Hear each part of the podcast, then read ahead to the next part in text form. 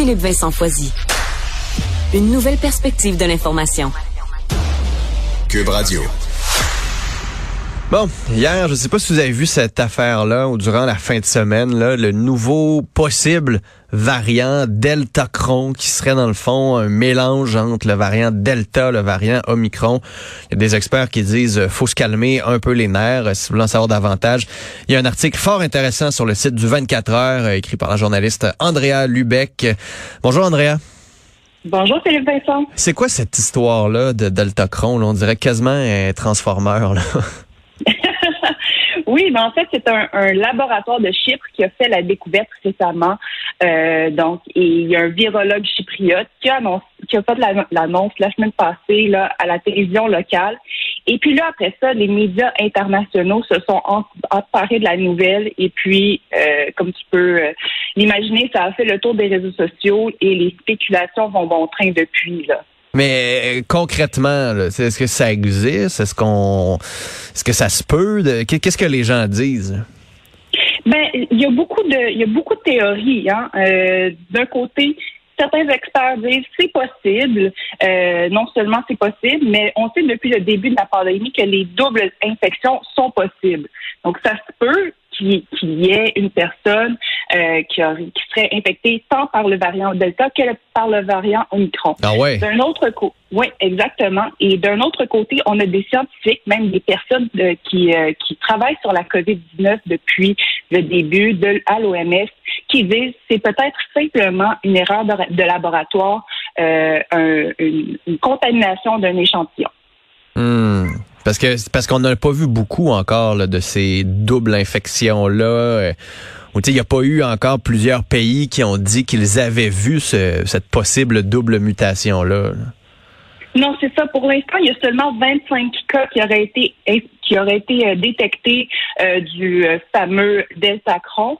Donc, on attend encore de voir qu'est-ce qu'il y en est réellement là. En fait, les les, euh, les laboratoires, leur mission, c'est de d'identifier des possibles nouveaux hmm. variants. Puis après ça, ce qu'un expert m'expliquait, c'est que c'est au reste de la communauté scientifique à confirmer la trouvaille et euh, à faire des enquêtes épidémiologiques et biologiques pour euh, identifier, pour déterminer son importance. Ouais, parce que ça, c'est l'OMS qui dit un peu la même chose. Là. Arrêtez d'utiliser le mot deltacron ou le mot le flurona, là, qui serait comme une combinaison entre la grippe et le coronavirus, parce que fort probablement que ce serait plus des problèmes de séquençage, de tests, plutôt qu'une combinaison. Là. C'est fort peu probable que ça arrive.